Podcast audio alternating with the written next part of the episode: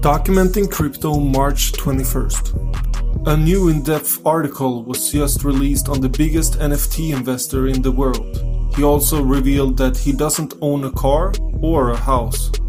NFTs has now grown to a billion dollar market. Time magazine publishes an article on GigaChad Michael Saylor. He has invested over $1 billion of his company's cash into Bitcoin.